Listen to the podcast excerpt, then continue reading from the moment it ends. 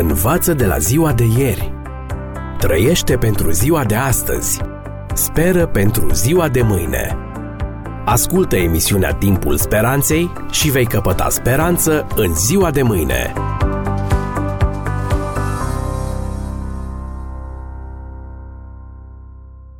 Vă salut cu drag, dragi prieteni! Aflați în această ocazie minunată dacă Biblia susține sau nu doctrina păcatului strămoșesc. În epistola către romani, Marele Apostol Pavel face o afirmație care a fost interpretată de unii comentatori ca făcând referire la păcatul strămoșesc. Citez din Romani 5 cu 12. De aceea, după cum printr-un singur om a intrat păcatul în lume, și prin păcat a intrat moartea, și astfel moartea a trecut asupra tuturor oamenilor din pricina că toți au păcătuit. Am încheiat citatul. Acest pasaj a devenit punctul de plecare al doctrinei păcatului strămoșesc. Păcat care poate fi definit nu ca un păcat personal, ci unul moștenit. Un păcat care stă în spatele tuturor celorlalte, moștenit de la părintele neamului omenesc, Adam. Dragi prieteni, o asemenea interpretare a textului nu este în armonie nici cu contextul imediat, nici cu cel general al Bibliei. Pentru a înțelege sensul afirmației lui Pavel, să observăm cele patru afirmații pe care le face apostolul în acest verset. Prima. Printr-un singur om a intrat păcatul în lume. Deși nu este amintit numele lui Adam, acesta se subînțelege. A doua afirmație. Prin păcat a intrat moartea. Acest trist adevăr este reconfirmat de Pavel în Romani 6 cu 23, fiindcă plata păcatului este moartea. 3. Moartea a trecut asupra tuturor oamenilor. Dacă apostolul Pavel s-ar fi oprit aici cu afirmațiile sale, atunci, într-adevăr, doctrina păcatului strămoșesc ar fi avut temei biblic – de aceea este foarte important ce afirmă el în continuare. 4. Din pricină că toți au păcătuit.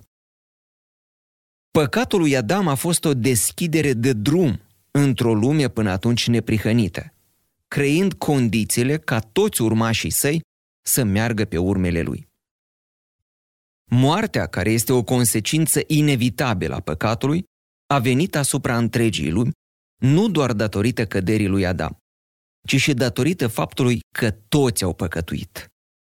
Vina nu este doar a lui Adam, ci a tuturor oamenilor. Este foarte important să înțelegem ce anume am moștenit noi de la Adam. Vinovăția păcatului lui sau o natură decăzută, păcătoasă. Este evident că păcatul lui Adam a atras consecințe pentru fiecare urmaș al său.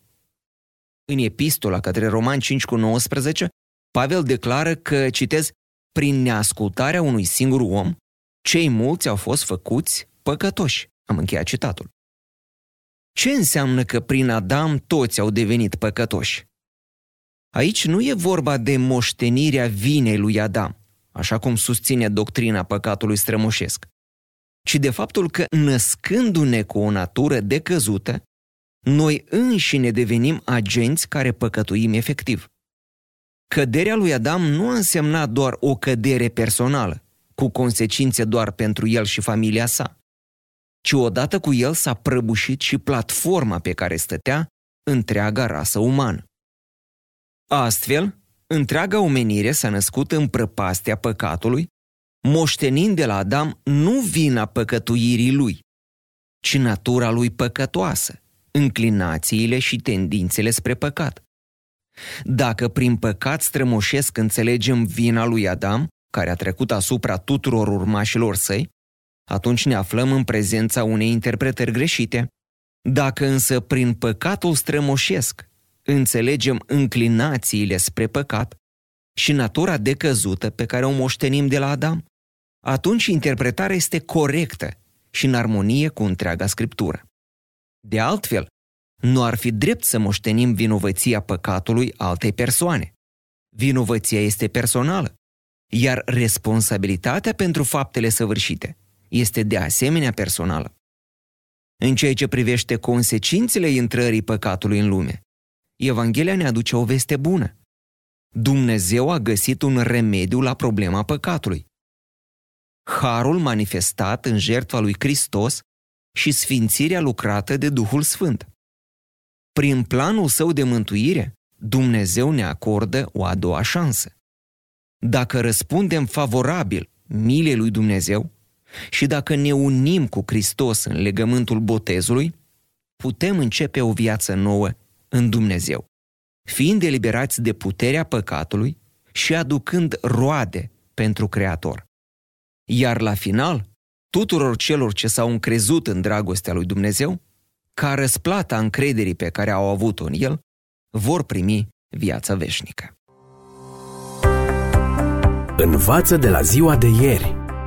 Trăiește pentru ziua de astăzi.